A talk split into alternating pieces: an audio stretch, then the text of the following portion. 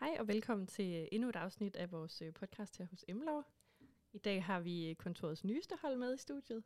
Jeg hedder Julie, og, øh, og med mig har jeg Alia og Junet. Og i dag skal vi snakke om, hvad det vil sige at være lokalfuldmægtig, og hvordan hverdagen ser ud for, for sådan nogen som jer. Jeg kan jo til hverdag bare følge lidt med udefra, fordi jeg ikke er jurist. Så jeg er spændt på at høre om, øh, om hvordan I har tænkt over det, og hvordan det er, og hvordan, det, hvordan jeres hverdag ser ud, når man sådan kommer ind i det. Mm. Øhm, og velkommen til jer. Jo, tak. Jo, tak.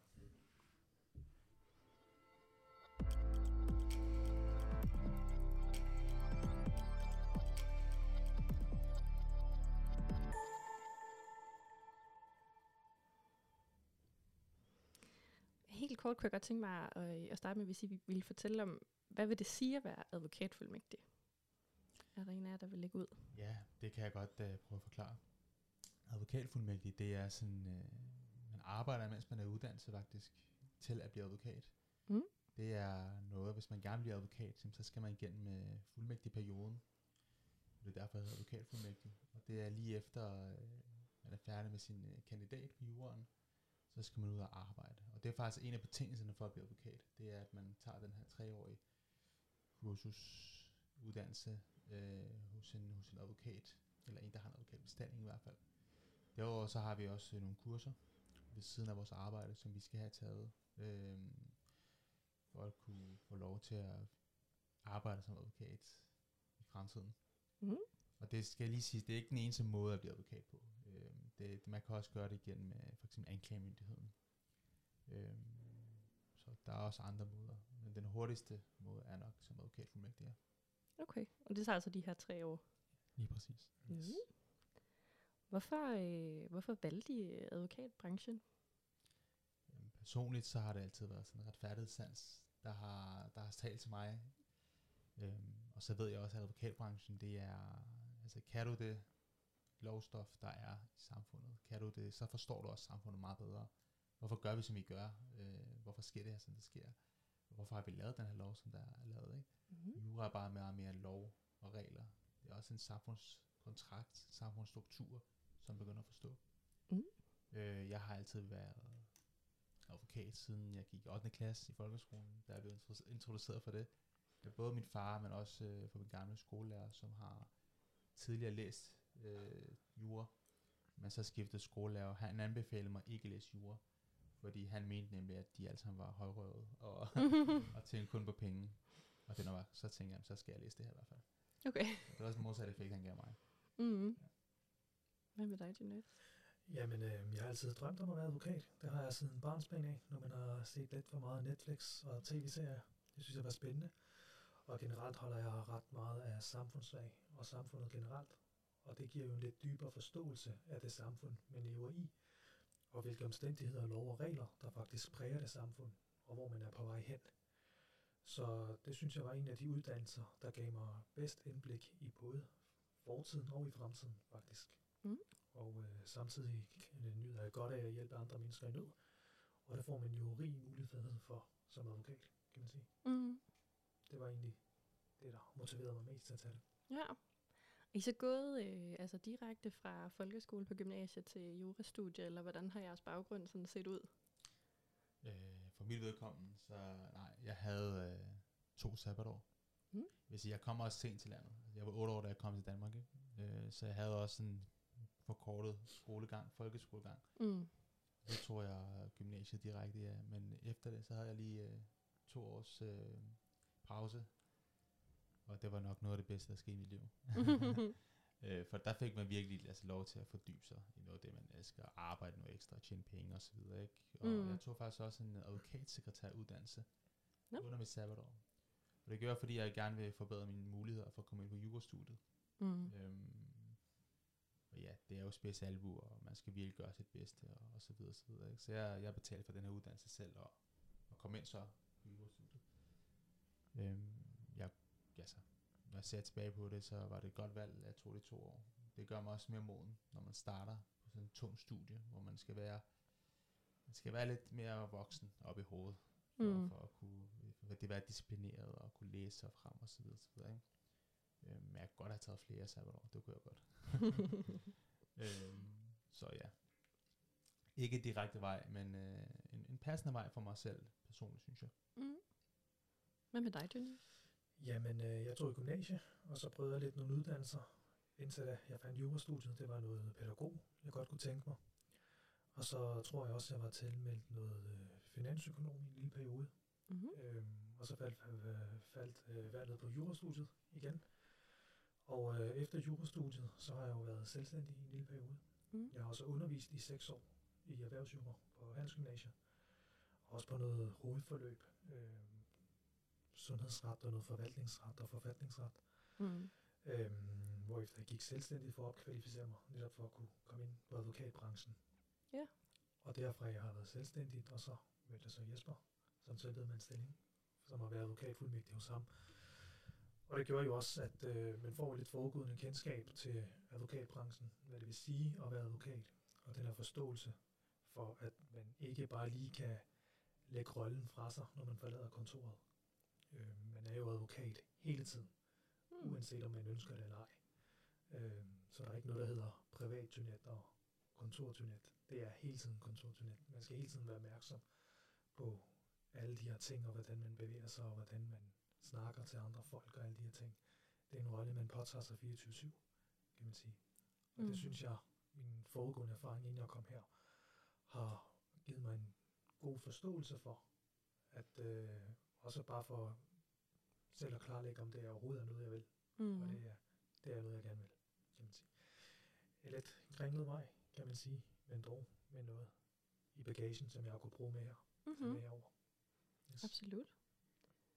Men når I så er kommet ind som, øh, som advokatfuldmægtig, hvordan ser hverdagen så ud for jer her hos Mirits? Ja, det er jo et godt spørgsmål. Øh, jeg laver også mere at være advokatfuldmægtig. jo. Ikke for at komme meget mere ind på det, men det er en ret travl hverdag, Mm-hmm. jeg har mig. Det er mange opgaver, det er, der, der er meget fagligt, men altså hele, bare hele studiet, det vil jeg kalde det, det her er også et studie, jeg har været advokatfuldmægtig i tre år, det er jo en stejl læringskurve. Mm. Øh, du har jo ikke en forelæser hver dag, hver morgen til at undervise dig. Du har ikke... Øh, det er ikke det, det, det, det er stadig studie uden en, øh, en underviser, hvis man kan sige det sådan. Du skal selv lidt finde ud af tingene, ikke? Og så har du så dine principaler, øh, eller advokaterne på kontoret, som du kan spørge dig frem til, hvordan det, det, det skal foregå. Så, så det er en leg, altså det, det, det er hårdt, vil jeg sige, men, men spændende med det, man sidder med, og, og nogle gange også sjovt. det var da altid noget. Ja, ja. Øhm, men, men, men ja, det, det er jo sådan en studie er, og man, det skal man jo bare acceptere. Og jeg tror også, der er mange, altså det er de færreste, der bliver advokater, der læser jura jo. Mm. Jeg tror faktisk, er kun en tredjedel, der går advokatvejen, og resterende går enten, jamen, så er de jurister, eller så arbejder de for staten. Altså, de går ikke i advokatbranchen, Mm. øh, eller fuldmægtigbranchen, eller advokatfuldmægtigbranchen i hvert fald. Fordi det er noget helt andet. Øh, det, er meget, det, det er meget mere intensivt. Mm. Det, det, og det skal man også være klar på, hvis man skal starte den, i den branche i hvert fald. Mm-hmm. Øhm, ja, så livet som advokatfuldmægtig. Hårdt, sjovt, lærigt. Meget lærigt. Sådan. Er det, øh, er det, som I havde forestillet jer på studiet? Nej, det vil jeg ikke sige. Nej. Altså, Det vil jeg heller ikke sige egentlig. det vil jeg ikke mene. Altså, jeg synes, at altså, der er jo sindssygt mange lærige ting, som man lærer. Øh, det, der sker bag retssagen, eller hovedforhandling, som man kalder det. Ikke?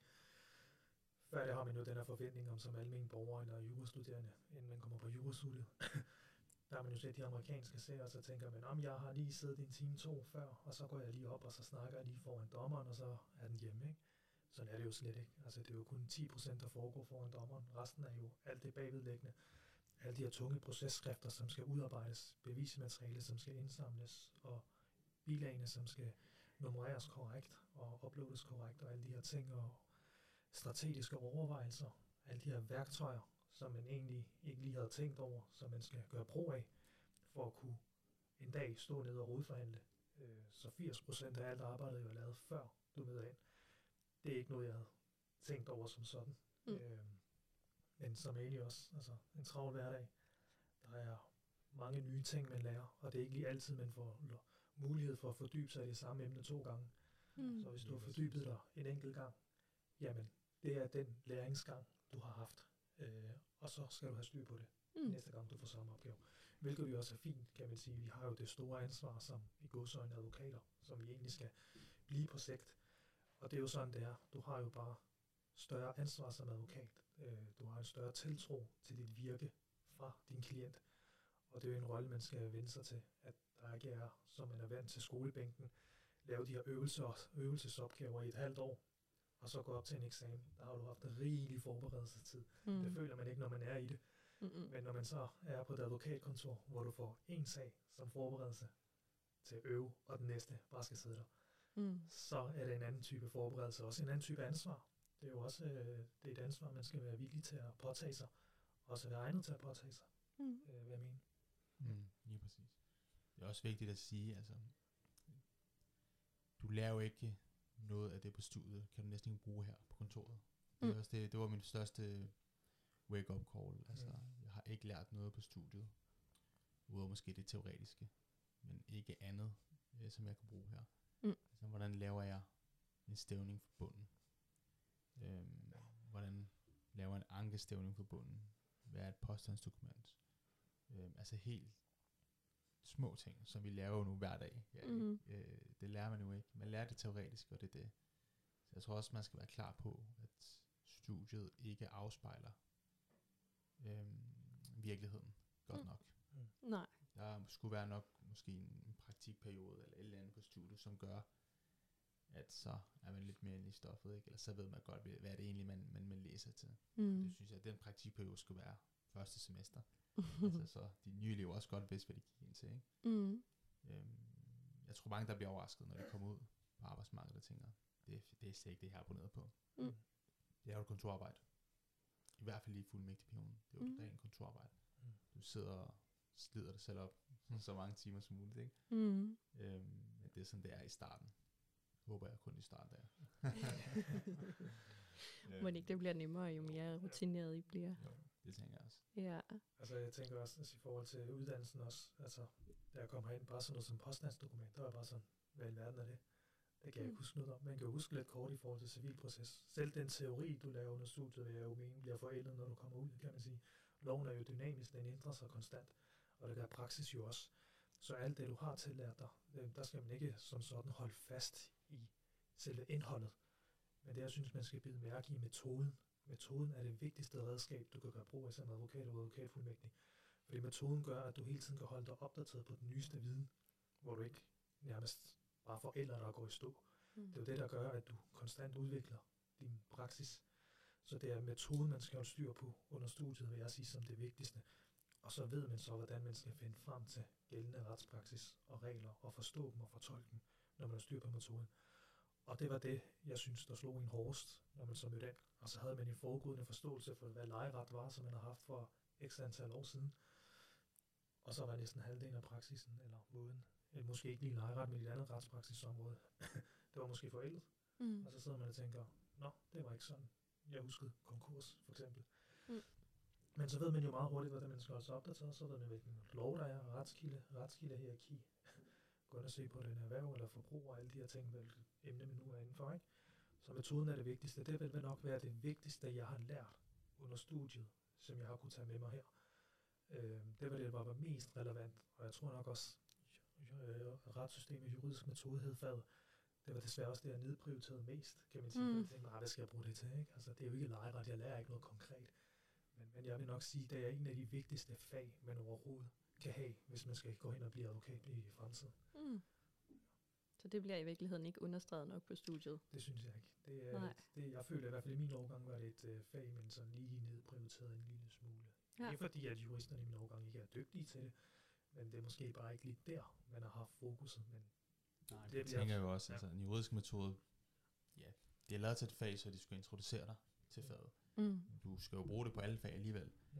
Og der får du jo også kort gennemgang af, jamen, hvis du skal gribe den her opgave an i EU-ret, så skal du gøre det på den her måde. Og hvis du skal gribe opgaven an i kreditsikring eller tvangsfuldbyrdelse, som det også hedder, jamen, så skal du gribe det an på den måde. Mm. Så det, du lærer det jo på de forskellige fag alligevel.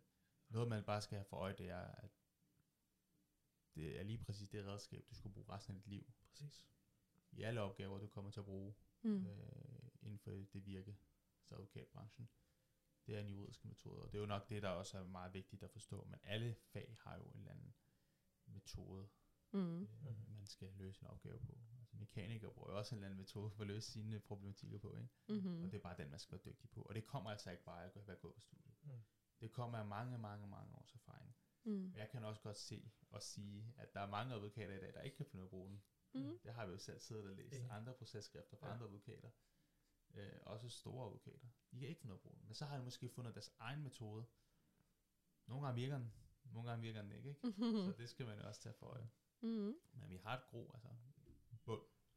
Den har vi skabt ved at gå på jurastudiet. Og Mm. så skal man sig selv finde sin egen metode måske, men stadig bruge en juridisk metode på studiet, eller undskyld, det, som advokatfuldmægtig Mm. i sit virke. Tror I, man ville være bedre rustet, hvis man havde været ude som studentermedarbejder i løbet af sin studietid, til ligesom at forstå, hvordan hverdagen er, eller adskiller de opgaver sig også helt fra at være fuldmægtig?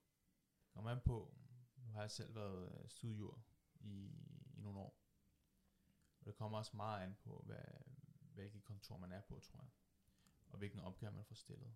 Jeg tror desværre, det er sådan i dag, at de fleste studier får opgaver, som jeg kalder abearbejde.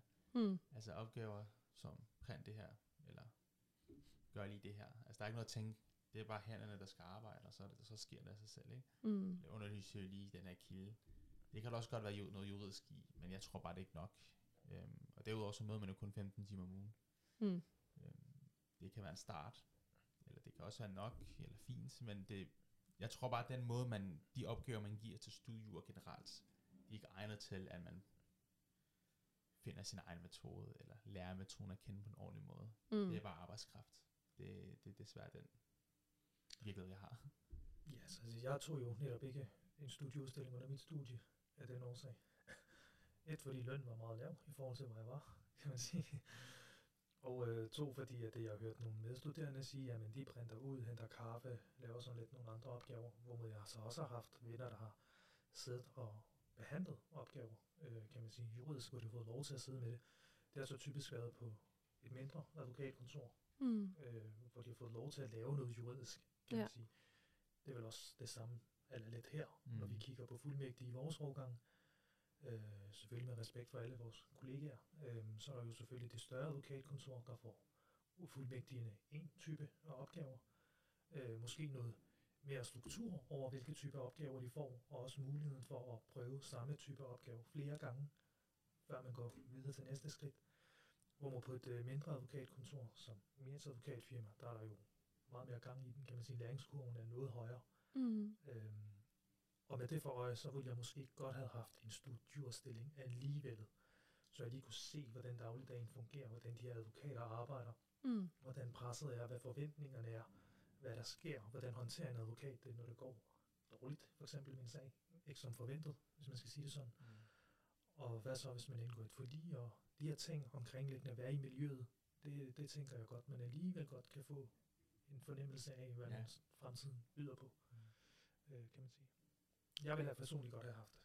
Ja. Jeg forstod det lidt. okay. Hvad er det så for nogle opgaver, I sidder med? Altså, som I selv siger nu, Mirits er jo et lidt mindre kontor. Øhm, betyder det så, at I får fat i nogle andre ting, flere ting? Så jeg får alt, hvad der bliver kastet efter mig. Mm. Nej, jeg, jeg sidder rigtig meget med konkursspor. Mm. Øh, hele insolvens øh, afdelingen. Det, det sidder jeg med, og det, det er jeg blevet god til. Altså, fordi jeg har fået så mange.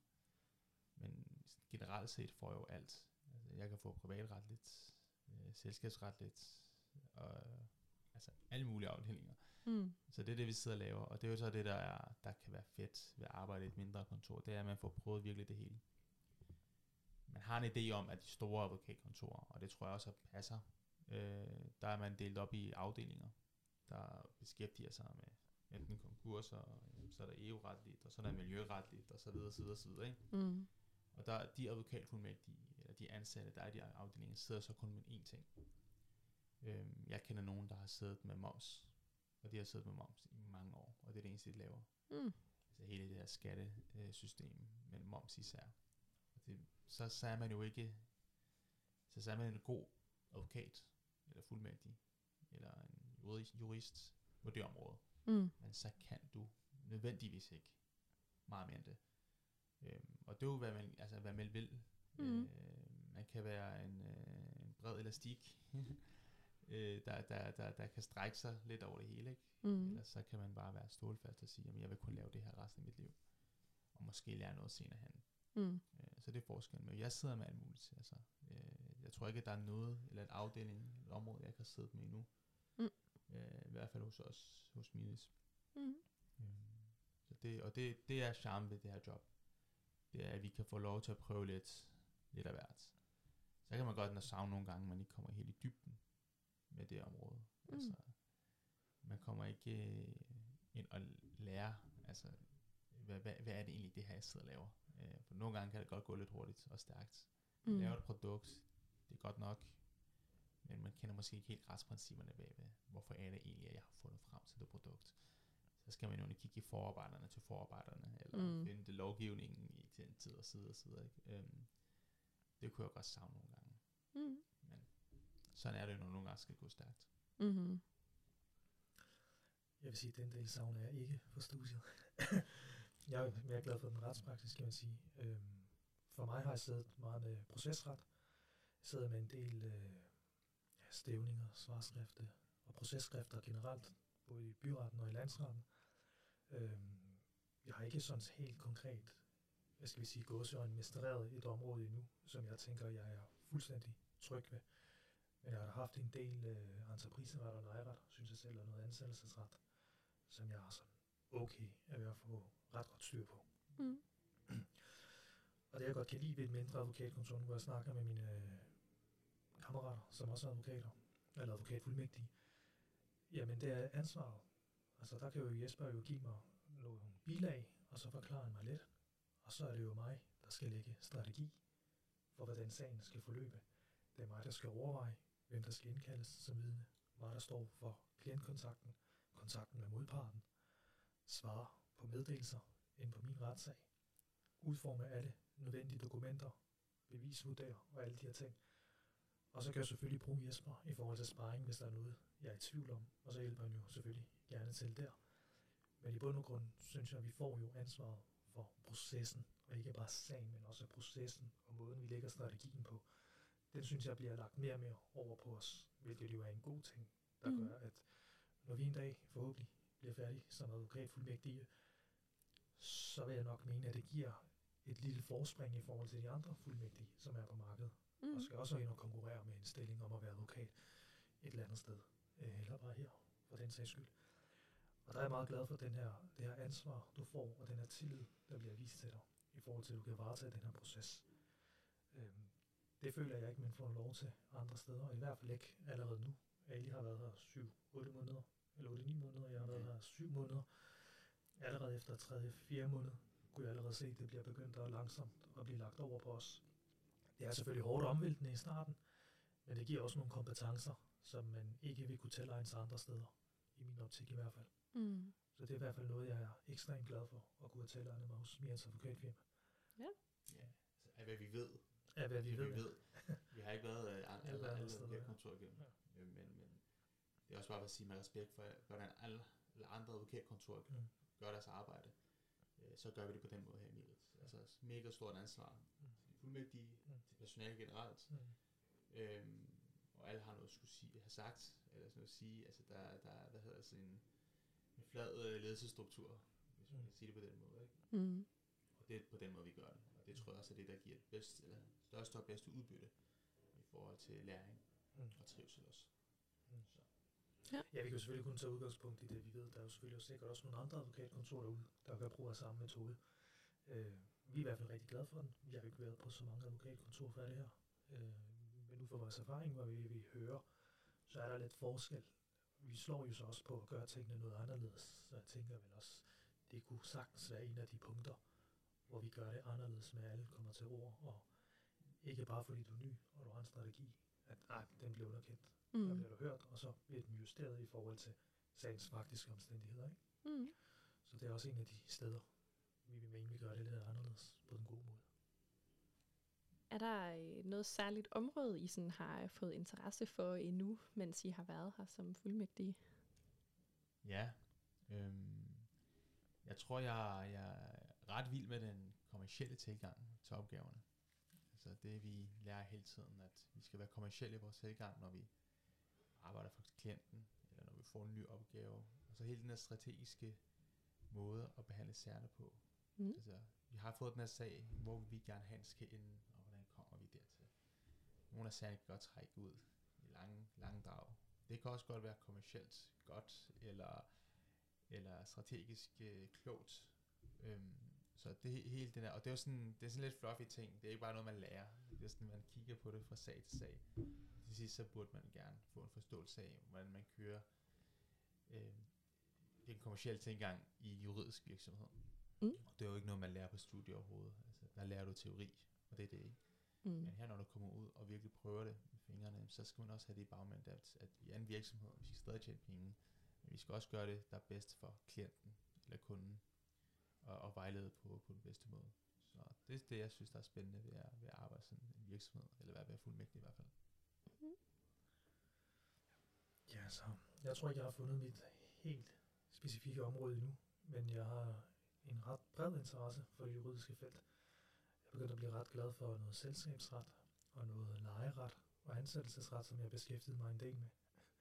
Der er selvfølgelig også nogle andre retsområder, jeg rigtig godt kunne tænke mig at, at fordybe mig i yderligere, end jeg har gjort nu. For eksempel noget fast ejendom. Jeg har haft lidt entrepriseret, men jeg kunne godt tænke mig at sidde og se de her bolighandler, hvordan de foregår. Det har jeg også haft lidt før. Jeg var hos Mirens, men øh, nok ikke i samme dybde, som man skal kunne som advokatfuldmægtig. Og have den samme forståelse for det i hvert fald. Så det er noget, jeg rigtig godt kunne tænke mig at beskæftige mig videre med. Men igen, som jeg også nævner, det er den kommercielle tilgang, som selvfølgelig er den vigtigste i hvad end øh, retsområde, vi godt kunne tænke os at fordybe os i. Øhm, og den kommer jo løbende, og det er også en, jeg er begyndt at lægge mere mærke til, siden jeg blev ansat her. Selvfølgelig havde jeg den også før, men ikke i samme grad. Det med, at man også strategisk og kommercielt skal gå ind og vurdere en sag. Og det er jo noget, der kræver noget viden, kan man sige, før man kan foretage de her vurderinger. Men øh, jeg tænker også i forhold til den periode, vi har været ansat i, den er jo forholdsvis kort, hvor ikke der kommer noget øh, i takt med, at vi er ansat i længere tid og får lov til at fordybe os yderligere, eller beskæftige os med nye retsområder, at man ikke øh, vælger noget, man gerne kunne tænke sig at fordybe sig i derefter. Det kommer vel også lidt an på, hvad for nogle sager, der kommer ind, tænker jeg her. Mm. Er der noget, øh, som I ved på forhånd, som Miris ikke, ikke tager ind, som I ikke kommer til at beskæftige jer med, mens I er her? Jeg tror, man skal passe på med at sige, at vi ikke tager noget ind. Øhm, jeg tror, ressourcerne skal være på plads i virksomheden, for at vi, vi begynder at, at, at tage noget ind. Øh, lige nu har vi for eksempel ikke strafferet, men vi har heller ikke børnesager. Øh, tvangsfjernelsessager af børn fra kommunen, øh, hvor, man, hvor man kan søge om en advokat. Det har vi ikke. Jeg har det sådan et princip, altså børnesager er ikke noget, jeg vil beskæftige mig med personligt. Jeg synes, det er et alt for hårdt område, hvis man kan sige det sådan. Og man skal også man skal kunne mere end bare jura. Man skal også øh, være hård helt ind i hjertet. Øhm, og så skal man være klar på, at man selv godt kan give nogle, øh, at man som jurist eller advokat godt kan tabe de her sager. Øhm, og så ødelægger man jo måske et barns liv, eller hele families liv. Og det er jeg bare ikke lige nu er her ikke klar til at stå til mål for. Mm. Øhm, så er der også de strafferetlige sager. Jamen, jeg tror bare ikke... Jeg, jeg ved faktisk ikke, om vi har taget dem før. Det tror jeg ikke. Jeg tror ikke, det er noget, Jesper har beskæftiget sig så meget med. Men hvis skulle det vise sig, at vi tager dem ind, jamen, så er der også noget i strafferettens område, som jeg også vil helst ikke tage med. Altså voldtægtssager for eksempel, eller nogle af de hardcore øh, kriminelle sager. Dem vil jeg også helst være fri for. Men det er også igen, det er noget, man skal lære jo, stille og roligt. Det er noget, man skal, man skal fordybe sig i. Det er noget, man skal møde et par gange, og så kan man måske godt begynde at arbejde med det. Ikke? Mm. Men ærligt sagt, så har jeg det sgu helt fint med de sager, jeg har lige nu. Og jeg har det helt fint med de retsområder, jeg har lige nu. Og jeg synes, det er en god måde at starte af på. Altså, at der ikke er så meget... Øhm, der er ikke meget, der kan gå, gå galt i de sager, vi har. Mm. Øhm, og jeg snakker her i det humanistiske øh, altså syns. Ikke? Der er ikke nogen liv, der kan gå udlagt. Mm. det er jo netop det med, når det er straffesager, ikke? Øh, de økonomiske sager, der kunne du miste kroner og øre, som selvfølgelig også kan have nogle konsekvenser med sig. Men de her sager, hvor man så bliver frihedsberøvet, har jo lidt en anden konsekvens, øh, kan man sige. Eller hvor familier bliver splittet, for den sags skyld. Mm. Jeg tror nok også, man ikke skal sige, at vi holder os fra dem som sådan. Øh, men igen, som Ali også nævner, det skal være et område, vi skal vi sige, målrettet ønsker at gå hen og tilpasset vores ressourcer til at kunne varetage et område, så klienten ikke går på kompromis med, hvad han kan forvente, når han hyrer en advokat. Det er jo det vigtigste. Vi skal kunne leve, leve op til de forventninger, vi har som advokater. Og der, det kræver jo nogle ressourcer. Og jeg vil godt sige, at vi nok ikke har prioriteret vores ressourcer i den retning endnu. Det kan godt være, at der kommer i fremtiden, men på nuværende tidspunkt har vi prioriteret dem noget anderledes. Mm. Øhm, nu nævnte I før det her med, at det kun er cirka 10% af det, I laver, der foregår i retssagen, ligesom man ser det på film. Men har I prøvet at være i retten endnu? Og hvordan har det været? Ja, jeg har været øh, to gange Mm. afsted i forbindelse med øh, to gange konkurskarantænesager. Det var, ja, det var en sjov oplevelse. Altså, det er ikke ligesom at stå i, øh, i suits, altså at se en suits, det er det ikke. Men, men, men, men det er lidt alle den vej. Altså man, øh, man debatterer jo, øh, og diskuterer og bruger sine juridiske argumenter foran en dommer, der er en vidne, øh, en partsvidne, øh, som man også skal stille nogle spørgsmål, og, og bruger og, og prøver, altså alt hvad der bliver sagt i en retssag, det er jo for at man hæver sin egen argumentation og forventer sagen. Mm. Og det er jo det, der er så fedt, ikke? At, at, at vi har sådan et demokratisk system, hvor vi står side om side med klienten i fokus, eller modparten i fokus, eller en person i fokus i hvert fald, og skal prøve at enten at overbevise dommer, om det skal dømmes eller frifindes. Ikke?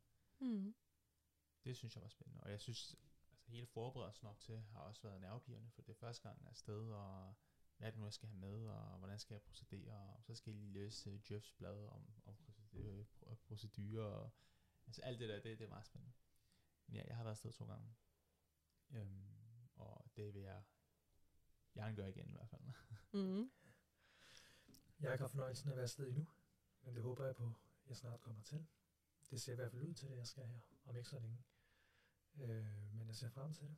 Og skal nok også lige spare med Ali, i forhold til, hvad man skal være opmærksom på alt det her. Man har jo set det, og set Christina procedere, og ikke Jesper endnu, i hvert fald. Men øh, der kan man jo godt fornemme lidt, hvordan det foregår. Øh, men det er jo lidt noget andet, når man så står i det alene, Mm. nogen, man lige kan støtte sig op af, men hvor alle omkring dig egentlig støtter sig op på dig, og klienten især, ikke? så er det jo en anden type pres og ansvar, man har her. Det skal jeg da selvfølgelig prøve. Det er jo derfor, jeg er advokatfuldmægtig. Mm. Det er jo det, man ser frem til at få prøvet af. Så det glæder jeg mig til i fremtiden. Mm. Spændende. Hvis vi sådan skal tage nogle sådan lidt positive og negative, hvad er det mest udfordrende ved at være advokatfuldmægtig? Ja, det er et godt spørgsmål. Øhm, det negative, jeg tror, at der er, nogle gange kan det godt føles som om, der er lidt for kort tid, eller for lidt tid til en fordybelse. Mm. Det synes jeg personligt går, kan godt gå på bekostning af den læring, man kan få ud af en, gi- en given opgave, eller en given case. Ikke? Øhm, så arbejder vi bare generelt sindssygt mange timer. Mm. Altså, og det er jo, det er jo en virkelighed, der nok er i rigtig, rigtig mange virksomheder, og rigtig, øh, i hvert fald i advokatbranchen, men det er rigtig mange timer. Mm. Og jeg tror også, at det nok er det, der har, altså, det er også derfor, at der er så mange, der ikke søger i advokatbranchen. Øhm, man skal være indstillet på, at work-life balance er markant minimeret eller lavere i advokatbranchen end andre brancher. Det tror jeg, og det er jo, det er jo sådan, det er bare det, sådan det er. Øhm, jeg tror også, at der er ved at komme en ny generation af unge advokater og fuldmægtige, der har forstået med, at work-life balance er faktisk er noget, man skal, man skal prioritere. Det giver bedre resultater. Øhm, jeg har også hørt andre podcasts, der taler lige præcis om det her emne, hvor øh, at, at, at de unge advokater ligesom går til chefen og siger, det gider vi ikke finde os i det her. Enten så indretter I jer efter os, medarbejderen, og ikke omvendt. Mm. Ellers så, så smutter vi. Og det tror jeg faktisk, der er rigtig mange, der er sådan en lille bevægelse i gang. Mm. Og det glæder mig faktisk. Altså, jeg, jeg, jeg synes, det er fedt, at man kan, at man kan fjerne lidt de der gamle fordomme af advokatbranchen om, at man skal møde en klokken 6 og gå klokken 8, og, og du skriver og sender øh, dine proces, processkrifter i breve og alt det. Jeg kan se, altså, alle de der gamle ting, man gjorde engang. Mm. Jeg tror, der er plads til, at man godt kan sige, at work-life balance, mere familietid, mere privatliv, men også nogle andre måder at arbejde på. Altså det kan for eksempel være en fire dages uges øh, arbejdsdag, eller, eller at man måske tilrettelægger sagerne på en anden måde, eller altså noget af den stil. Jeg har ikke løsningen på det. Men jeg tror, der er sådan lidt en stille og rolig ny bevægelse. Også i takt med, der kommer jo det her med det nye AI. Altså, og AI kan løse en del af vores arbejde, Mm. altså som jeg kaldt, som jeg sagde før, abearbejde. Det kan lave meget af vores abearbejde. Og så er der lige pludselig mere tid til måske at fordybe sig i sagerne. Mm. Der er måske mere tid til at lære, altså at lære, i hvert fald i advokatmufuldmægtig perioden, lære. Fordi hvis vi ikke har tid til at lære nu, så tror jeg ikke, at vi har tid til at lære, når vi er advokater. Og så er det selvfølgelig lidt for sent, ikke? Mm. Øhm, men også bare helt det der med, man skal ikke køre sig død i den periode. Det vil jeg godt se mere af i fremtiden. Altså fokus på, at man ikke kører sig død i fuldmægtig periode. Og meget mere fokus på læring. Det er jo det vigtigste. Mm. Så det med et højt arbejdspres, det er heller ikke noget, du, du ser øh, slutte, når du er færdig med at være fuldmægtig. Det tror jeg simpelthen ikke. Mm. Øhm, men jo, altså med mere erfaring bliver tingene også lettere. Men ansvaret bliver også større. Og det betyder, så presser måske det samme, ellers er der noget andet, der presser. Mm. Altså i dag er- handler det om at løse opgaverne øh, på bedste vis. I fremtiden handler om at få flest kunder ind i virksomheden på Vestis. Ikke? Og det er sådan en cirkel, der aldrig slutter. Og som jeg sagde i starten, det er bare en branche, man skal acceptere fra starten af. Men samtidig er der stadig nogle mennesker, der, der er begyndt at ture, ture sige op. Eller sige fra, hvis der er noget. Ikke? Men jeg ved i hvert fald, at nogle af de store virksomheder er også blevet bedre til at lave øh, ved siden af advokatfuldmægtig kurser. Så laver de også deres egne kurser og altså ryster folk sammen på tværs af firmaer og sådan øh, netværksdeler og så videre, så ikke? Sådan at man også er, er glad for at gå på arbejde. Det tror jeg også er en vigtig del af, af hele det her at være advokatfuldmægtig. Det er, at man skal være glad for at gå på arbejde. Og det tror jeg også, der kommer meget mere af i fremtiden. Altså både store og små virksomheder. For ellers så, har man, så er der altså ikke nogen advokat i fremtiden. Mm. Øhm, så det skal en arbejdsgiver også være klar til at, at forstå. Og det er de samme udfordringer, du ser, Jeanette. Ja, det er sådan lidt forskelligt, kan man sige. Er det positivt, kan man sige, så kan jeg godt lide ansvaret. Øhm, jeg er rigtig glad for det ansvar, man får, den tillid, man får til at kunne udføre opgaven rigtigt. Så er der selvfølgelig enkelte gange, hvor man rammer fuldstændig ved siden af som fuldmægtig, hvor man så får den korrigeret, og så sidder man selv og tænker, hvad i alverden tænkte jeg på, da jeg lavede den her? Mm. Hvorfor har jeg kunne se det her? Men det er jo sådan, hvor man lige får opfrisket noget teori eller en praksis, man har haft før under studiet, som, som man lige skal implementere i praksis. Og også bare det med, det, det tunge kanslersprog, vi er vant til at lære under studiet. Altså, det bruger du jo ikke her. Der er jo ikke nogen klienter, der forstår det. Øhm, det er jo prioriteret lidt anderledes, kan man sige. Klienten forstår ikke altid det juridiske, du skriver til ham, men han forstår sgu, hvis du ikke kan finde ud af at sætte komma og punktum eller nutidsher. Det forstår klienten. Så det er også med at prioritere i forhold til måden, du formulerer dig på. Det synes jeg er en af de positive ting, at man lærer at kommunikere præcist og skarpt. Altså du lærer at formidle noget meget tung jura til, hvad skal vi sige, det godsøjne, almen dansk, så alle kan være med. Øhm, er de lidt negative sider, som man siger, så er det jo selvfølgelig nogle ting, som bare er i branchen. Branchen er jo ret konservativ i forhold til udvikling, og jeg tror heller ikke, det er noget, der lige ændrer sig i den nærmeste fremtid, men som Ali nævner, så er der en lille bevægelse i gang i forhold til, hvad man skal kunne forvente af en advokatfuldmægtig og omvendt. Øh, vi har bare selv, hvis man skulle få den her work-life balance, så tror jeg stadig ikke, det nogensinde, for at være ærlig, kommer til at være i den balance, som den generelle lønmodtager i godsøjen har i Danmark. Det vil stadig være arbejder, der fylder mere, netop fordi du har den her advokatrolle, som du ikke bare lige kan tage af og på, som du kan, hvis du for eksempel arbejder hos skat. Nu er du skattemedarbejder, når du er ude derfra, så er du ikke skattemedarbejder. Det kan du ikke som advokat. Du, du er bare advokat hele tiden. Øh, også i køen i Netto, der er du også advokat, måden du opfører sig på. det vil blive faldet tilbage på dit virke. Du vil blive fravalgt af en klient baseret på det. Du kan i hvert fald risikere det, ikke? Så der er nogle ting, som gør, at du selvfølgelig arbejdet fylder mere for mig. For mit vedkommende kan jeg så sige det her, det er selvfølgelig forskelligt individuelt. Men det er nødvendigvis ikke på den negative måde, og det er noget, man tilvender sig til. Selvfølgelig er der nogle lange arbejdsdage, det, det er der jo, øh, fra 8 til 18, 19 også nogle gange.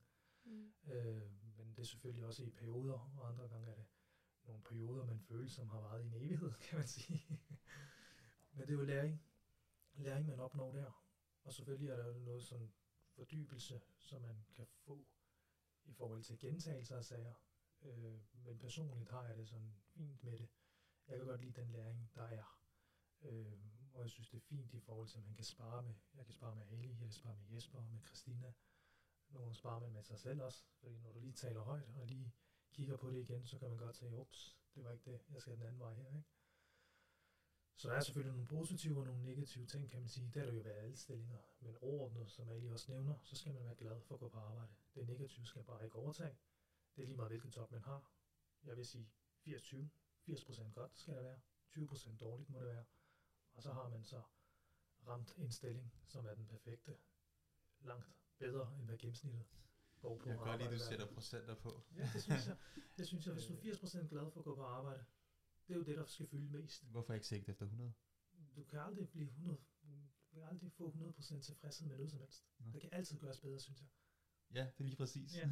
Hvis der er 80%, synes jeg er optimalt. Så derfor man sigter på 100. det er i hvert fald den ja. tankegang, jeg har. Jeg sigter på at gå 100, og så kan det godt være, at det er kun 10% en dag.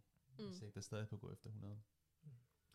Og så nævnte det det med, at, øh, at vi nok aldrig får en samme work-life balance som gennemsnitsdanskere. Mm.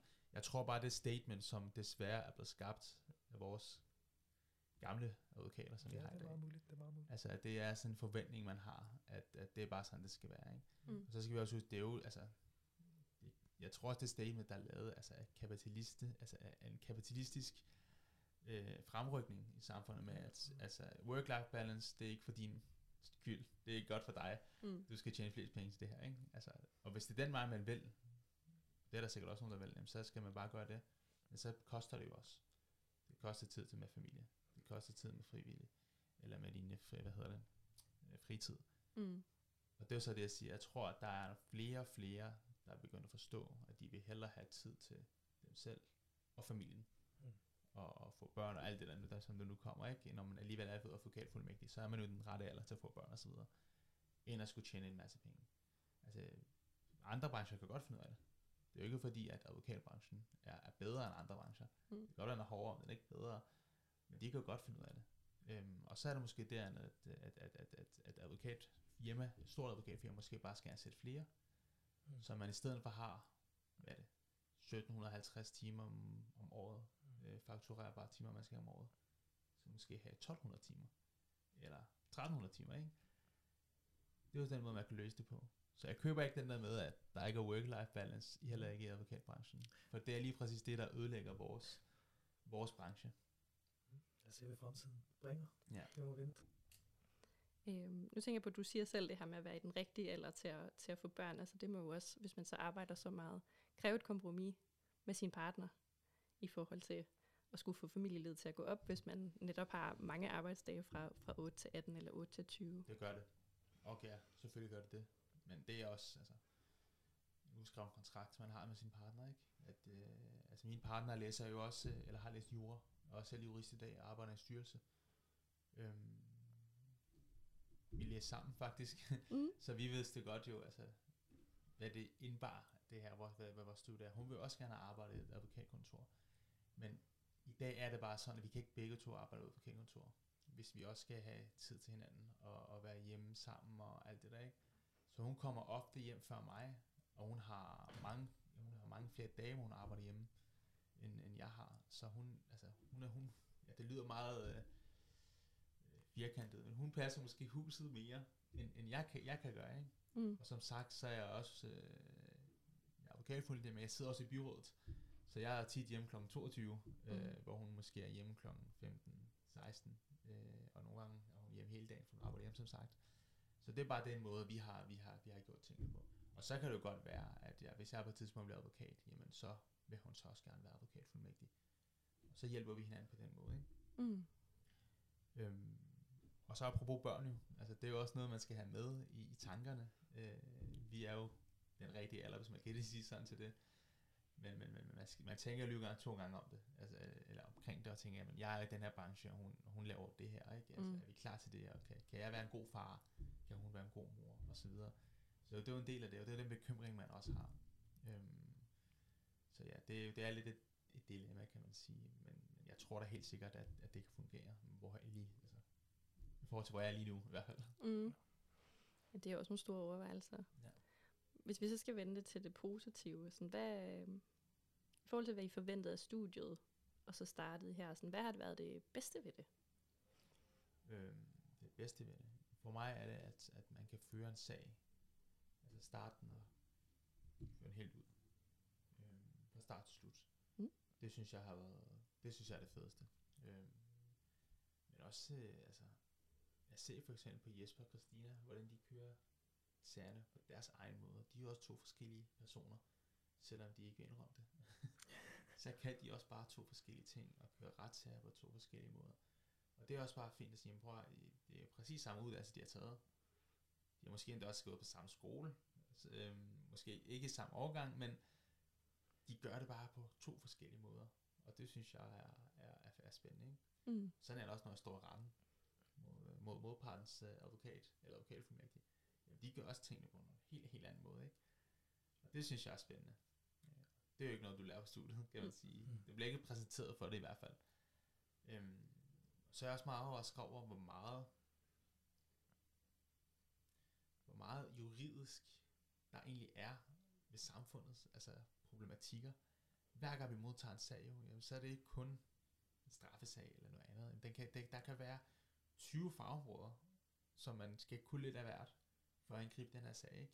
Og det synes jeg også er spændende. Nogle gange er jeg godt altså, vi tvivl om, hvad er lige, hvor er det lige, hvor skal jeg starte den her sag. Ikke? Og det synes jeg er fedt, altså med arbejdet. Hvorimod på studiet, jamen, der fik du en sag i det her fag, så du vidste, hvilken fag du var inde i. Ikke? Mm. Øhm, og nogle fag er jo selvfølgelig lettere at spotte end andre, men der var det det her fag, det, det, det, det, her, det, her, det her, det her case handler om. Her der skal du altså selv finde ud af det. Det synes jeg er fedt. Så du er meget mere selvtænkende. Og meget mere øh, ja, ansvaret ligger hos dig. Det synes jeg, det er nok det mest fantastiske ved at være, være et kontor som her. Jeg vil nok også sige nogenlunde det samme som Ali. Øh, det bedste er også læring, synes jeg. Måden du arbejder på strategisk, og selvfølgelig også når du ser Christina og Jesper. Der er to forskellige tilgange til sagerne. To forskellige måder håndtere sagerne på. Og det gør jo også, at du ikke bare har én måde at gøre tingene på. Men du får den her variation af, måske er det bedre at bruge den her tilgang, strategiske tilgang til sagen, når du har noget med privatret at gøre, og andre gange er det smartest at bruge den her tilgang, når du har noget med noget erhvervsjura at gøre. Og det gør jo også, at man får lidt flere værktøjer at kunne tage af, kan man sige. Samtidig gør det også, at du er vant til en lidt anden tilgang til opgaverne, hvilket også gør, at du har lettere ved at forstå en modpart, når han så præsenterer sin. Når hvor du er vant til, at det ikke bare lige følger et mønster ned ad skinnerne, men du er vant til, at det bliver knækket op og delt ud. Øh, og du lynhurtigt skal justere dig i forhold til det nye. Øh, det synes jeg også, det der med at være hurtigt tænkende. Og man skal virkelig være omstillingsparat også. Fordi det kan godt være, at du har planlagt, at du skal ud klokken 16 i dag. Men så kan der godt komme en hastesag ind fredag aften klokken 16, hvor en klient vil have, en stor klient vil have et eller andet klar. Det kunne være en bortvisning af medarbejder. Den skal ligge klar til mandag klokken 8 om morgenen, når hans medarbejder møder ind. Fordi at med chefen har opdaget et eller andet, for eksempel øh, under arbejdets udførsel.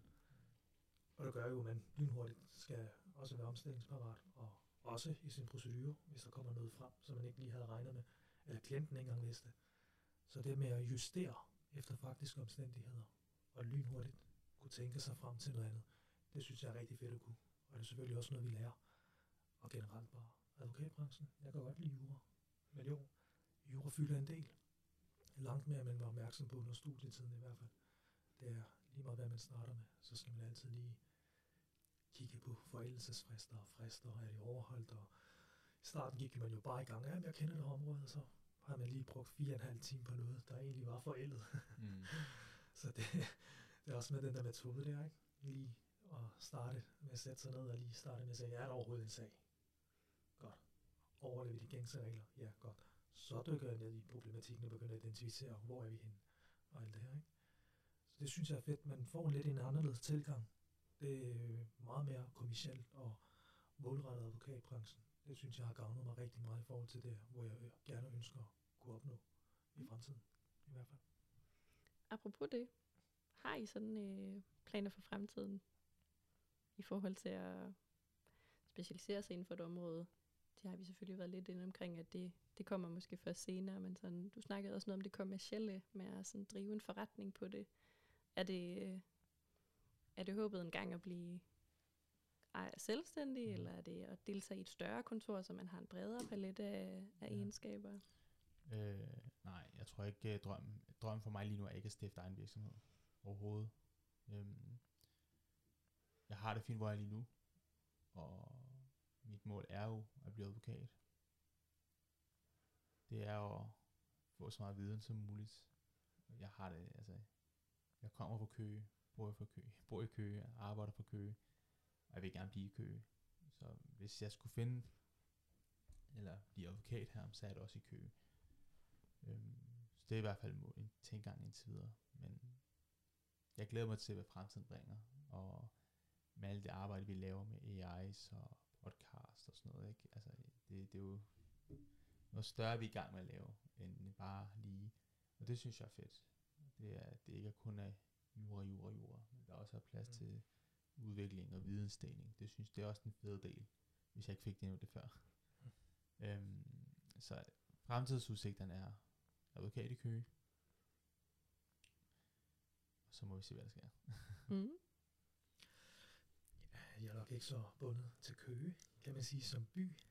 Men jeg er rigtig glad for at være her på mit advokatfirma. Så det kunne man jo kunne jeg godt tænke mig selv at være i som fremtiden, også som advokat. Men øh, ikke nødvendigvis i Køge, så hvis firmaet flytter, har jeg ikke noget at flytte med, kan man sige. ja. Men øh, altså jo, jeg har en plan om at blive advokat, og det har jeg jo haft længe. Og det er også der, for jeg er advokat fuldmægtig. Men øh, planer om et større kontor og alt det her, det tror jeg ikke. Jeg kan rigtig godt lide at være ved et mindre advokatkontor. Øh, især et advokatkontor, der beskæftiger sig med andet end bare jura, vidensdeling, podcast og måske også nogle andre tiltag, som vi har i fremtiden, som bliver offentliggjort løbende. Det viser jo også, at vi er lidt anderledes. Jeg kan godt lide at gøre tingene anderledes, end at bare følge flået, eller dinosaurerne, som nu skal sige det. Ja, man må ikke sige aldrig. Aldrig, aldrig. Altså, aldrig, aldrig, sige, aldrig, sige aldrig. Det kunne jo være, at der var en headhunter, der sad på den side og, og tænkte. Det kunne jo være. Men så er vi blevet headhunter her. Nej, man ved jo aldrig, hvad fremtiden bringer. Men øh, jeg har det i hvert fald rigtig godt, hvor jeg er nu. Og så må man jo se, hvem der skulle headhunte en. Men øh, planerne er i hvert fald ikke at rykke væk herfra, lige forløb i hvert fald. Mm. Det er ikke noget, jeg sidder og overvejer. Det bliver måske også spændende at se, hvordan øh, jeres branche så udvikler sig, apropos det her med AI og effektivisering og work-life balance, altså hvordan det ser ud om, om bare to år, når I er færdige. Der tænker vi jo allerede, Ali og jeg for eksempel, hvis man endelig skulle ind på det område, der er vi jo en godsøjne, en god ressource at have, fordi vi allerede nu inden for vores kort tid har beskæftiget os med det her. Som jeg ser det, så er der jo flere advokater, eller advokatkontor, der ikke prioriterer det lige så højt, øh, kan man sige, og det er jo lidt det, der sker, hvis man ikke lige er med i udviklingen. Så kan man jo godt sagt lidt bagud på det. Øh, så er der selvfølgelig også det andet aspekt i, at teknologien ikke er helt så udviklet endnu, så man kan fuldt implementere den. Så er der nogen, der er lidt mere konservative med det, hvor der er andre, der er mere springer på testfasen også, som vi gør, hvilket gør, at når teknologien så bliver færdigudviklet, jamen så har vi tilegnet os den nødvendige viden, altså processen op til og alt det her, der gør vi nok er et par skridt foran, de fleste i hvert fald. Og det er det, jeg synes, jeg er rigtig fedt over, at vi også fremtidssikrer os selv, end at bare fortsætte i de baner, som man er vant til og har tryghed ved, at man tør at gøre noget nyt og udfordre markedet og tage nye tiltag i brug. Det kan jeg rigtig, rigtig godt lide. Mm. Mm. Spændende. Det har været øh, rigtig fedt at høre med, hvordan jeres hverdag sådan fungerer, og, øh, og hvad I tænker om, om den her branche og, og jeres, eget, øh, jeres egen plads i den. Øh, hvis I ikke har yderligere kommentarer, så tror jeg, at vi siger, at det var det for i dag. Det var dejligt, at vi ville være med og Ja. fortælle lidt. Øhm, så vil vi sige uh, tak for i dag. Husk, at uh, I kan abonnere på vores uh, podcast på Apple og Spotify og Google. Og så lyttes vi ved næste gang.